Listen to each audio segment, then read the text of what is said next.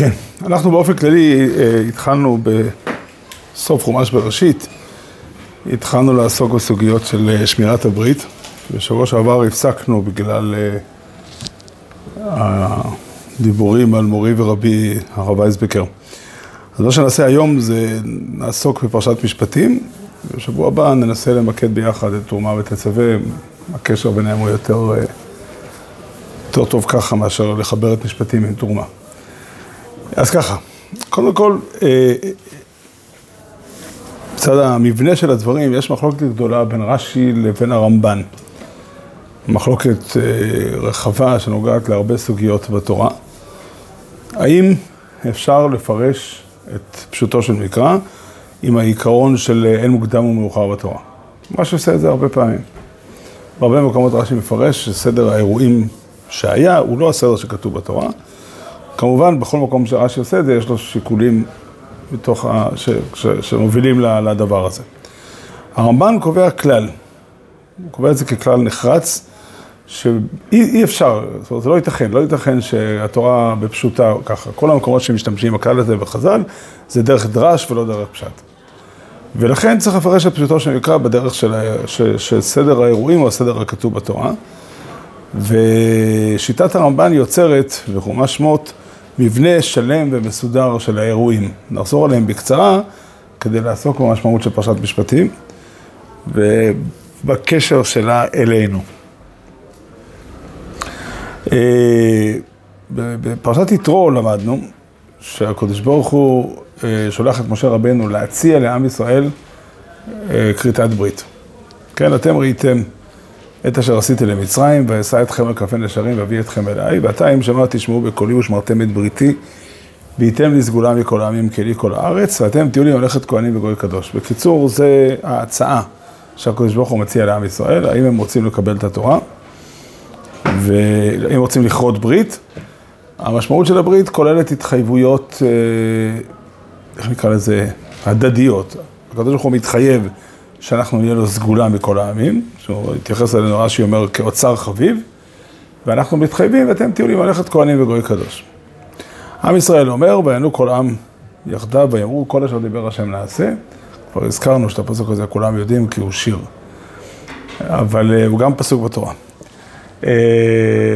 ואחר כך יש מעמד הר סיני שהמטרה שלו, כמו שכתוב בפסוק, הנה אנוכי בא אליך באב וענן בעבור ישמע עם בדברי עמך וגם בך יאמינו לעולם. ואחרי מעמד הר סיני, ולכן היה מעמד הר סיני, אחרי מעמד הר סיני כתוב שם, ויעמוד העם מרחוק, ומשה ניגש אל הערפל אשר שם האלוקים. ושם הוא עולה להר פעם נוספת,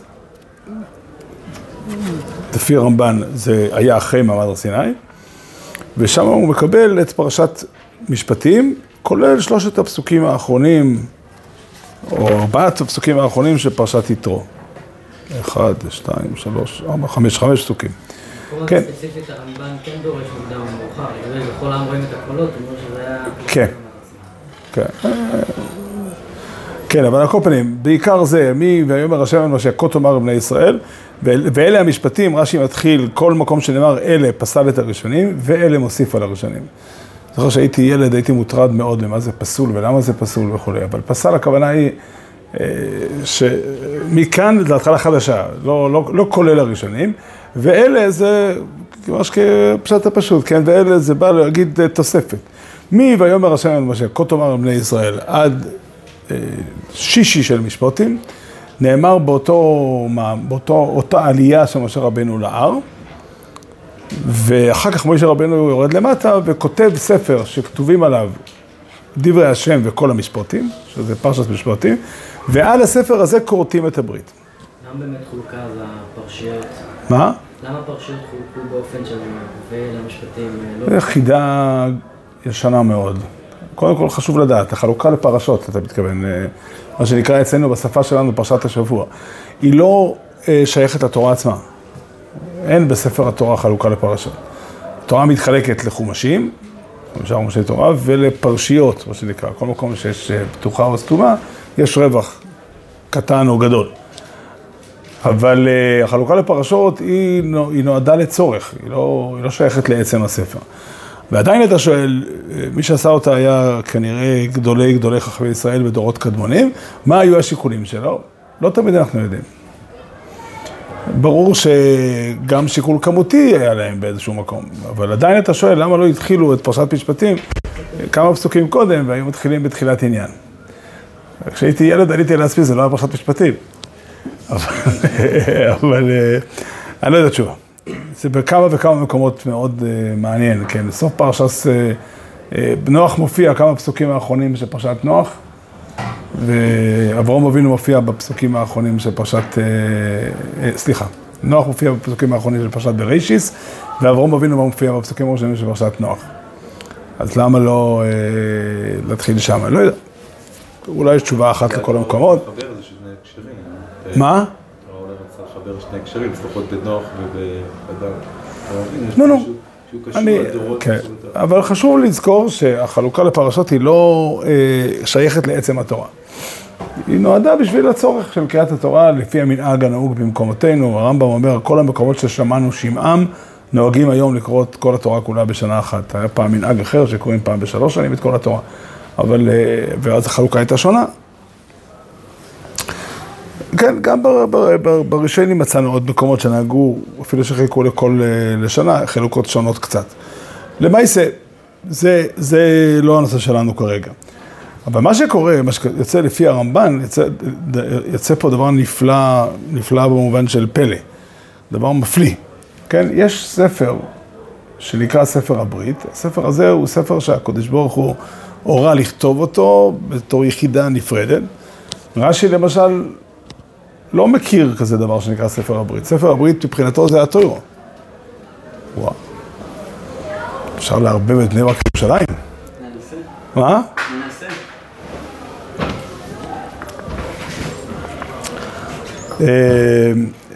אני בדרש"י, אז ספר הברית... מה? מה שמוסיף שגם מצוות שניתנו להם. כן, כן. כן.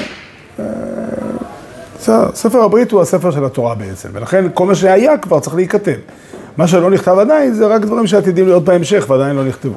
אבל בהגדרה, אליבד הרמב"ן, ספר הברית, זה הספר התורה כולה. אבל הרמב"ן, לפי הרמב"ן יש ספר שנקרא ספר הברית. הספר הזה כולו נמצא בתוך התורה והוא פרסס משפטים, ועוד כמה פסוקים לפני. ו... והדבר הזה זה דבר שצריך הבנה. יש, אה, הייתי משתמש במילה דוגמית. הקדוש ברוך הוא בחר אה, אה, עניינים מסוימים, לשים אותם בספר מיוחד, שעליהם כרתים את הברית. ודאי שהברית הזאת מחייבת את עם ישראל בכל התורה כולה.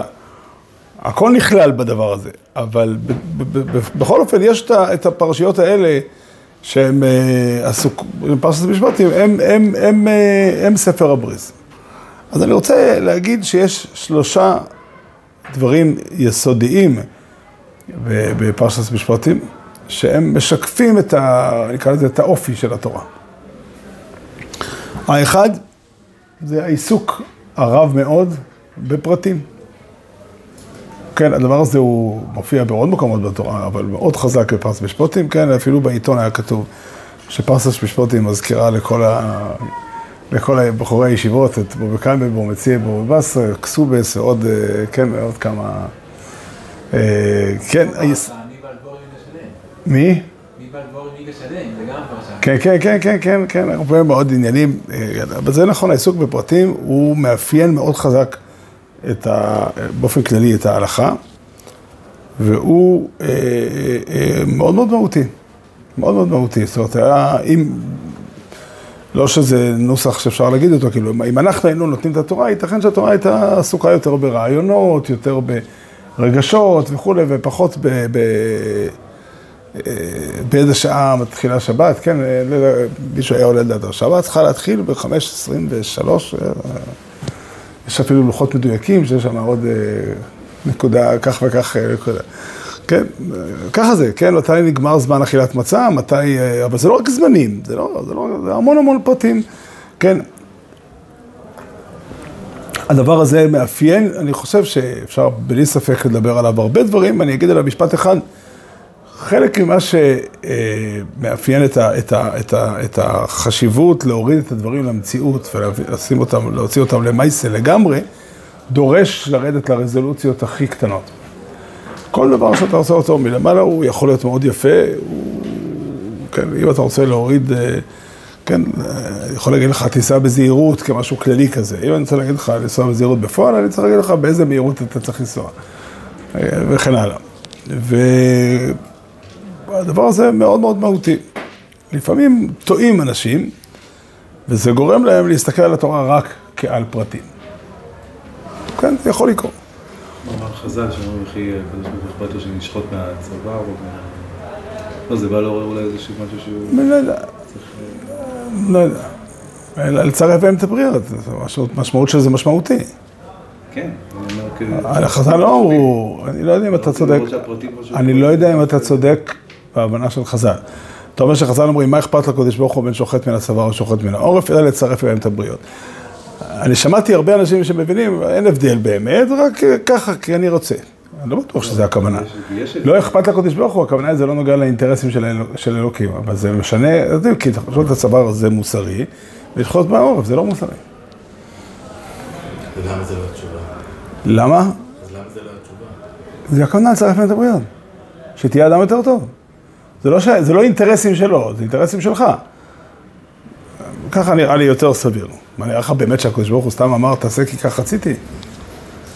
כן, זה מזכיר לי, זה מזכיר לי, אתה יודע שאומרים למה טובלים שתי טבילות, שתי הטבלות ב- ב- בליל הסדר, אז מטבילים שתי פעמים, כדי שהתינוקות ישאלו. מה תעשה כשהם ישאלו? אז תגיד להם כדי שתשאלו. זה ודאי לא הפשט, אין דבר כזה. אין, אין דבר כזה שעושים סתם, לא, לא מסתבר שזה סתם כדי שאני ארצה. אחת הטעויות החמורות, אני חושב, בעיניי, כן, יש אנשים שמבינים פשט ככה בפועל. כן, לא מותו הקים רחמנה אמרתיקו. זה לא פשט בגמרא. כלומר, חז"ל ידעו אה, שתקיעת שופר היא לזיכורן כוסי, ושהיא מלכויות זיכרונות השופרות, והיא קשורה ליום הדין, אה, וחיברו את זה לתפילת מוסף. כן, למה לא חיברו את תקיעת שופר לברכת אשר יצאנו?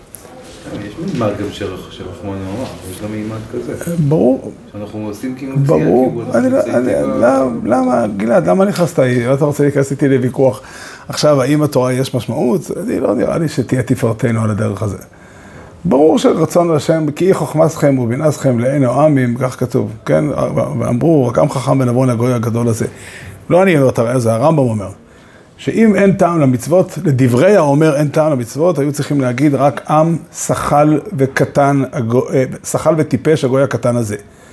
ולמה הגויים יגידו רק עם חכם ונבון הגוי הגדול הזה? כי הם באים ורואים שיש למצוות טעם. אני עצמי, בעניותי, בדקתי, בדקתי בתורה שבכתב, ומצאתי, עד היום, אני מצא, מצאתי מצווה אחת בלבד, שלא כתוב בתורה במפורש, לא במפורש, לא כתוב בתורת הטעם. אני לא מדבר עכשיו על אה, אין טעם, שלא כתוב בתורה שיש טעם.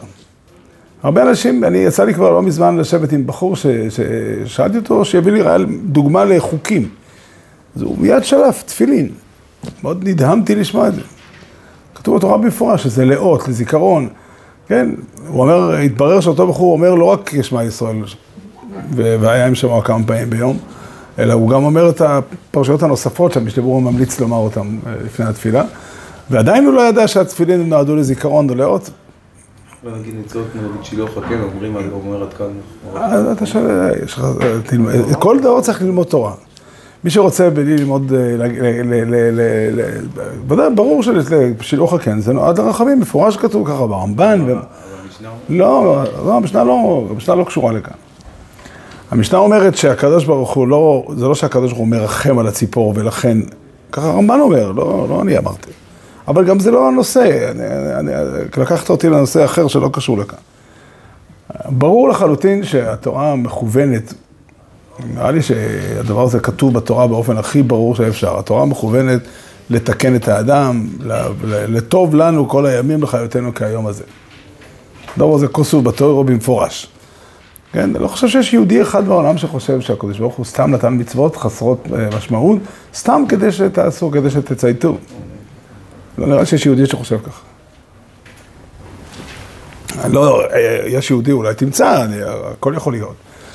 יהודים הם גם בני אדם, חוץ ממה שהם יהודים, והם יכולים לעשות הרבה דברים מוזרים. אבל, אה, אבל לא נראה לי שזו תפיסה רצינית, שמישהו באמת אה, מאמין בזה.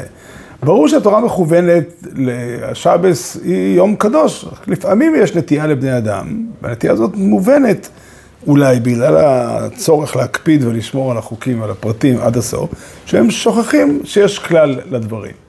ומלאכתו, חובתו של אדם היא להשתדל להחזיק את המקל בשתי קצותיו. מצד אחד להיות, להבין, להתבונן ולנסות להבין את הרעיון הכללי של התורה כולה, את הרעיונות הכלליים של המצוות, וגם להשקיע ולהבין שהפרטים הם חיוניים. אין סיבה שזה יהיה אחד על חשבון השני. וגם אם זה אחד על חשבון השני, אז אין מה לעשות, כן. זה כמו אדם שיגיד, רגע, מה, מה הנישואים דורשים ממני? להגיע בזמן מה, מהכולל הביתה, או להיות בקשר טוב עם אשתי? אם מישהו מציב משוואה כזאת של או זה או זה, אני לא יודע איך להושיע אותו. כן. האם אדם צריך להיות ישר, או רק להחזיר הלוואות בזמן? כן. זה די, די... אבל כן, זה נכון שהתורה יותר מכל מערכת מוכרת לנו, שואפת להוריד את הדברים למציאות עד הסוף, ולכן יש קביעה להמון המון דברים נקבעים והם מוגדרים באופן מדויק. זה הדבר הראשון שמאפיין את ספר הברית. הדבר השני שמאפיין את ספר הברית, הוא העיסוק הרב בבנו דומה לחברו ובכסף. אפשר אם רוצים להפריד את זה לשני דברים, אבל אני כן רואה את זה דבר אחד, זאת אומרת לא רק לחובות עקרוניות, בוא נגיד חובות להיות אכפתי לרגשות של השני וכולי, שזה גם מאוד מאוד חשוב, אבל הכסף הוא דבר מאוד מאוד רציני. כשהיינו ילדים היו אומרים שהכסף הוא לא כך חשוב, אבל הוא מרגיע את העצבים ועוזר לשלם שכר דירה. ובאופן כללי, כן, העיסוק בכסף משקף את הרצינות. כן, משקף את הרצינות, כן. הדבר השלישי הוא הכי, בעיניי, הכי משמעותי. התורה לא אומרת בפרסס משפטים רק, תקשיב, אל תגנוב את השני. אלא התורה אומרת, אם יש יהודי שתובע מחברו אלף דולר, או מאה שקל, יש עיסוק רציני מאוד בשאלה אם הוא צודק או לא צודק, ובייס דין יושבים כדי לדון בשאלה הזאת, והבייס דין הזה, זה בספר הבריס. החובה, הסדר, איך בייס דין נוהג, כן, לצורך העניין, אדם שתובע את חברו בגלל שהוא לבא, בגלל שהוא הזיק, בגלל שהוא היה שוימר, וכן, כל, כל, כל בו בקמה ובו מציע, כן, כל הפרטים של, שלהם. ויש דבר שנקרא משפט. זה, זה פירוש הפסוק, ואלה המשפוטים אשר תעשו לפניהם. משפט זה אומר, יש מערכת של צדק שפועלת, ויש מערכת איך מוציאים את הצדק. ואין לקודש ברוך הוא משהו לכתוב בספר הבריס, לא, זה לא מדויק, יש עוד דברים שכתובים פה, אבל מהדברים שמופיעים בספר הבריס כל כך חזק, זה הזכות של אדם לתבוע את הזכויות שלו, והאינטרס האלוקי, נקרא לזה ככה, העניין של הקודש ברוך הוא בזה שהזכויות שלי ושלך, שכל אדם אחר, יישמרו. עד כדי כך שהתוירו עצמם מכנה בכמה מקומות, מצאנו את זה בפרשת סיסרוי, כתוב שם, כי יבוא אליי העם לדרוש אלוקים, ובהמשך כתוב, ושפטתי בין איש ובין רעהו. זאת אומרת, מה זה נקרא שהעם באו לדרוש אלוקים? מה הם באו לבקש? התשובה היא, בא ראובן וטען ששמעון חייב לו 100 שקל, אז זה נקרא שראובן ושמעון באו לדרוש אלוקים?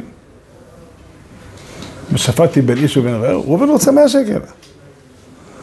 שמעון רוצה את ה-100 שקל בשבילו, אתה רוצה לדעת מי צודק.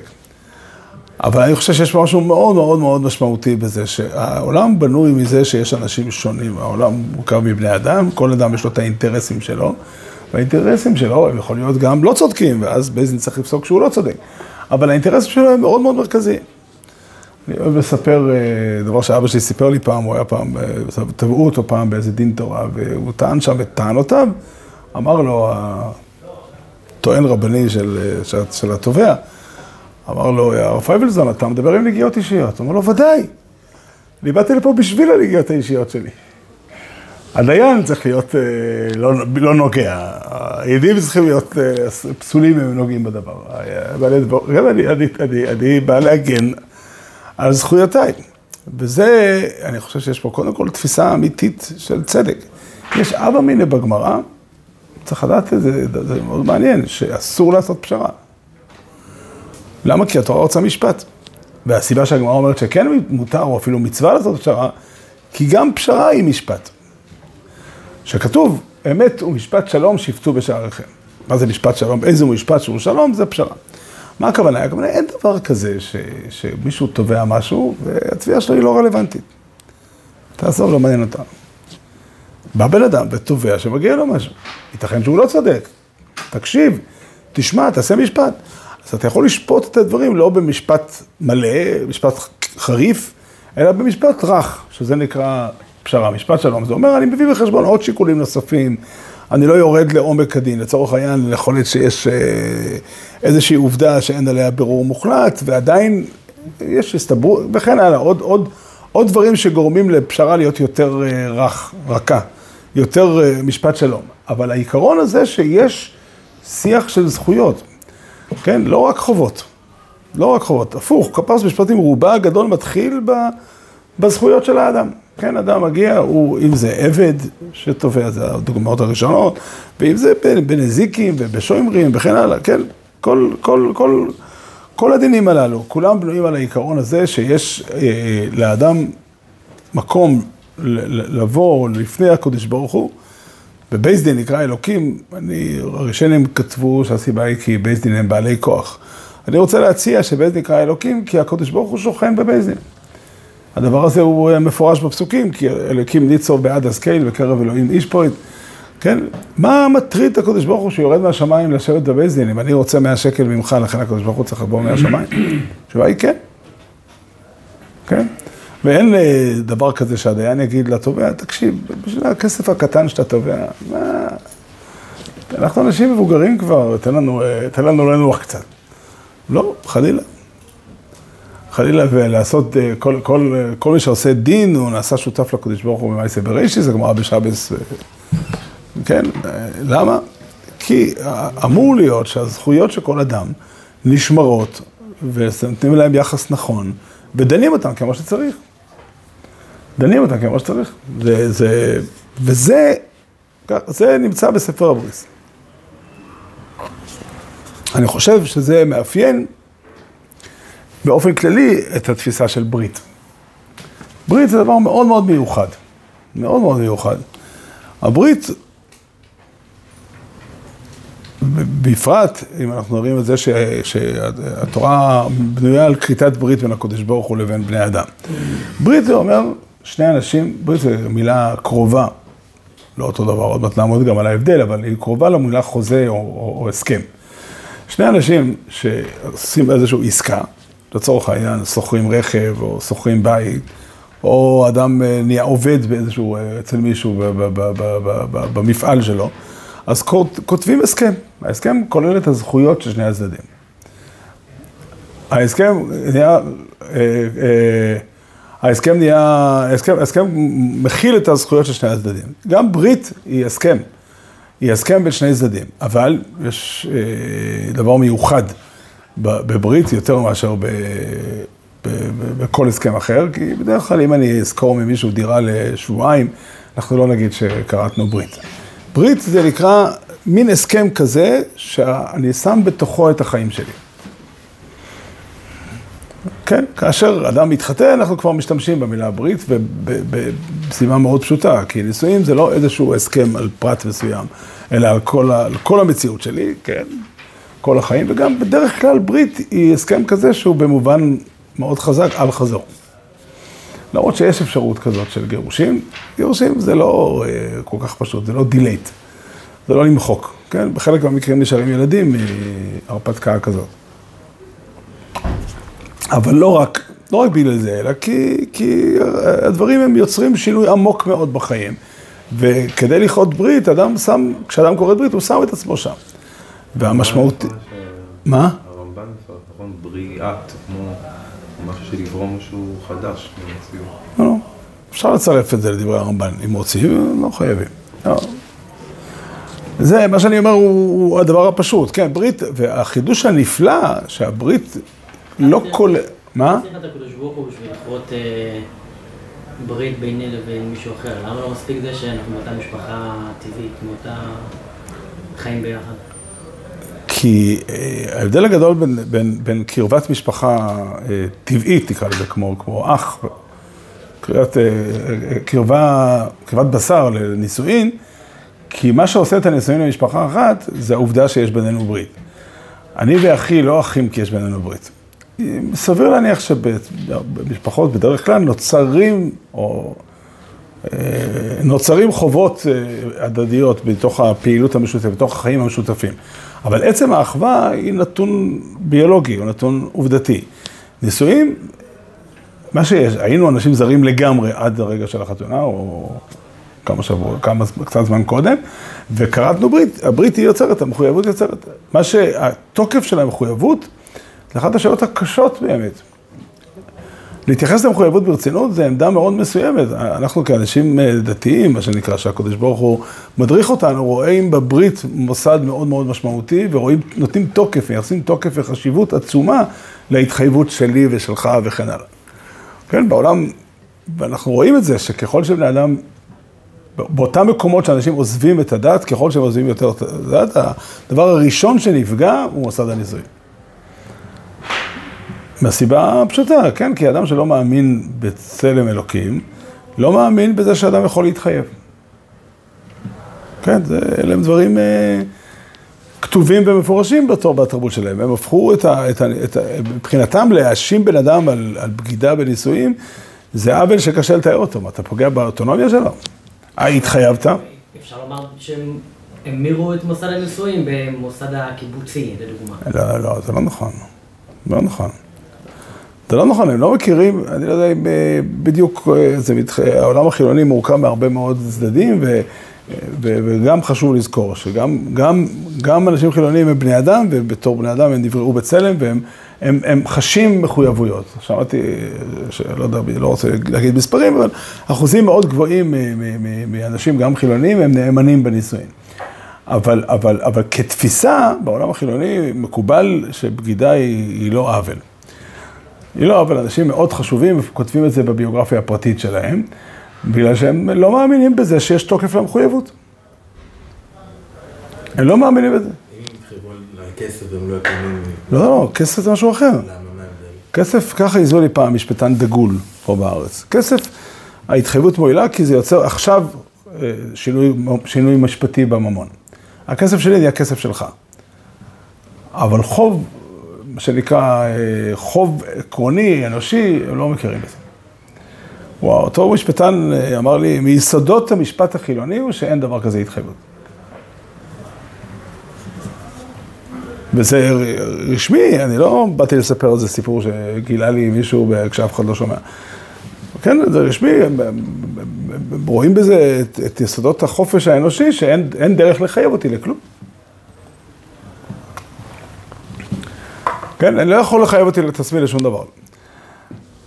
ו... אבל עוד פעם, מוסד הברית אומר לא רק שיש דרך להתחייב, אלא שאנחנו, הקשר לא בנוי על התכה של השניים לדבר אחד. אלא שבתוך המערכת של הקשר עדיין נשמרים, נשמר השיח של הזכויות. אני חייב לך ואתה חייב לי. מי שמסתכל טוב על פרשת משפטים, רוב המצוות פה הן מצוות שקיימות ברוב העולם החילוני. לא אמרתי שלא, זה נושא של כסף. המושג הברית, יש פה שני חלקים, לכמה, כמה, כמה דיונים משמעותיים. קודם כל, מוסד הברית כמוסד, אם אתה רוצה בתור בשוואה, העולם הנוצרי השתמש במילה ברית, אפילו קוראים, משתמשים בציטוט מפסוק בירמיהו, ברית חדשה. אבל הברית שלהם היא לא ברית במובן האמיתי של המילה. הם משתמשים על הברית כמשל מושאל, כי הם לא מדברים על משהו שמישהו יתחייב. הם מאמינים בזה שכל אדם באשר הוא מחויב בדבר הזה. זה לא ברית. הברית היה זה ששני הצדדים נקלעו ביחד לאיזשהו פונדק, ושם הם בחרו לכרות ברית. עד כדי כך שכשהגמרא מעלה אפשרות, לא ניכנס לסוגיה הזאת עכשיו, של, של כפה עליהם אה, הר כגיגית, אז אומרת הגמרא, מכאן מועידו ירא ולא ירייס. ההתחייבות היא לא בתוקף. איך שלא יהיה הפצצה, לא ניכנס לדין. זאת אומרת, התוקף של, של, של הברית היא ההתחייבות, זה מה שמחייב אותנו. אבל בעיקר מה שאני רוצה לומר, וזה מה שאני רוצה לקחת אותו לנושא שלנו, הנושא שכשאני עומד ביחס, בעמידה מול השם, אני עומד איתו בברית. המשמעות של זה היא שלא רק אני חייב, אלא גם הוא חייב לי. שהרצון שלי, התודעה שלי, הנפש שלי, האישיות שלי, הם, יש להם חשיבות מכרעת והם קובעים חלק מהאופי של הקשר, איך הוא נראה. כן, זה היחס של תורה שבכתב ותורה שבעל פה, זאת אומרת, המקום של חכמים ותורה שבעל פה, האפשרות לשאול קושייה, מי אתה בכלל? אלוקים מצווה אותך, תעשה מה שאומרים לך. התשובה היא, הקדוש ברוך הוא כרת איתנו ברית, ובברית הזו יש משקל אמיתי למה שאני עושה. יש ערך אמיתי לעמדה שלי. כן? מתפילה, שעניינה לבקש מהקדוש ברוך הוא לעשות כך או כך, ויש דבר כזה שהקדוש ברוך הוא שומע תפילה, ועד, אה, ועד, ב, ב, ב, ב, כן, בתוך התורה זה ודאי ככה, כל התורה שלנו כולה בנויה זה שאנחנו לומדים את הסוגיה ושואלים קושייה, והקושייה הזאת עלולה או, או, או, או, או יכולה, מסוגלת, להוליד דין חדש.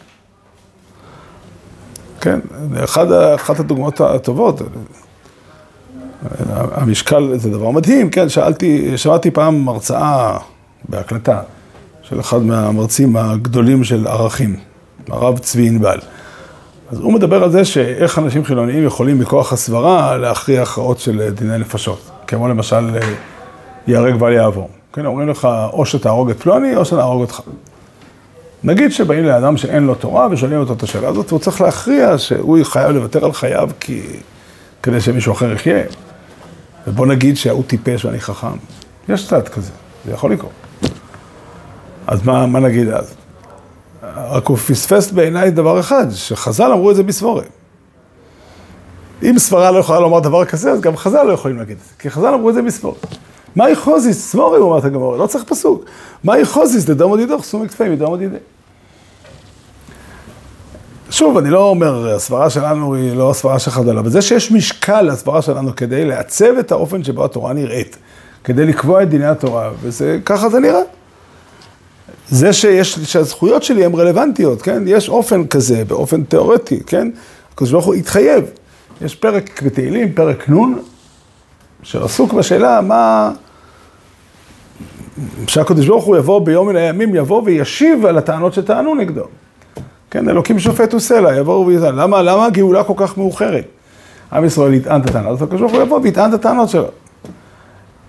יש משקל, כן, זה, יש פה מחויבות הדדית, זו אמירה מאוד מאוד משמעותית. אני חושב שמזה נובעת גם ה, ה, ה, צורת הדיבור של, של, של האבות ושל הנביאים, כן, הנביא ירמיהו אומר, משפטים אדבר אותך, אותך.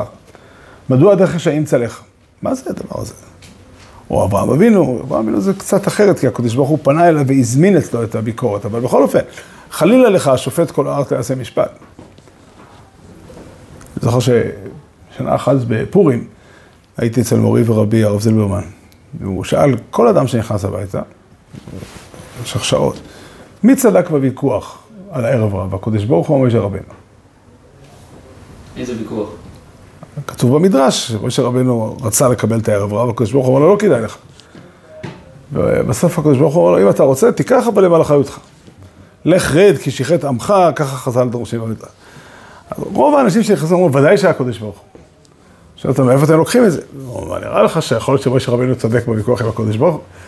אז הוא אמר להם, אם אתם צודקים, אז, אתם שוללים מעיקור את האפשרות של משה רבינו להתווכח, כי את ההיגיון הזה גם משה רבינו אמור לדעת. על כוחנו שיש אפשרות שמשה רבינו צודק. הרי אין טעם להתווכח אם אתה יודע שאין שום אפשרות שאתה צודק. אז, אז אחרי שאתה יודע שמשה רבינו יכול צודק, אז מי אמר לך מי צודק? הוא אמר שפשוט לא שמשה רבינו צודק.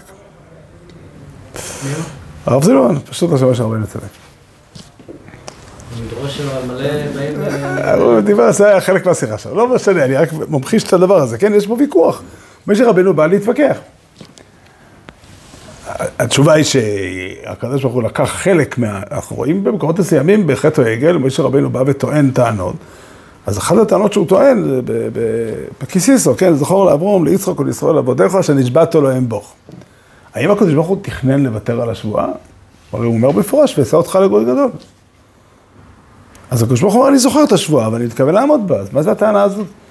עכשיו נשבעת להם בך.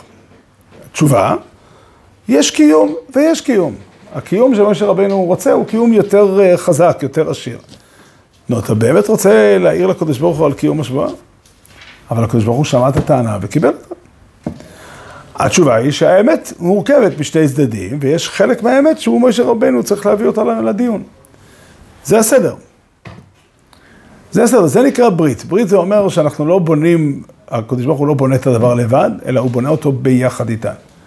אני רוצה להביא לכם ציור במגילת אסתר, זה ציור מאוד מאוד מעניין. במגילת אסתר יש מערכת יחסים בין מרדכי לאסתר. כתוב במפורש, ואת מאמר מרדכי אסתר עושה כאשר הייתה באומנה איתו. היא מצייתת. ויש רגע מסוים שיש ויכוח מאוד חריף. כן, מרדכי רוצה שהיא תלך המלך אחשורוש לבקש על עם ישראל, ואסתר אומרת, ועדין אני קריסי לבוא אליי מלאכת שלושים יום. כל עם מדינות המלך יודעים וכולי, אין על מה לדבר. מרדכי לא מוותר לה, והוא צועק, צודק, צועק, נוזף בה, כן, הוא אומר לה בחריפות. אז היא הולכת. אבל מכאן והלאה מתחיל תהליך שלם, מבנה שאסתר בונה, איך היא נוהגת ומה היא עושה, שמרדכי לא אמר לה דבר. מרדכי לא אמר לה אם לעשות משתה, או לעשות, ללכת לדבר סתם, אם לקרוא לאמן או לקרוא לחרבונה. אם... הוא, לא, הוא, לא, הוא אמר לה את העיקרון, והיא עושה את הכל כדי לציית לעיקרון הזה, אבל היא בונה מבנה שהיא בונה אותו.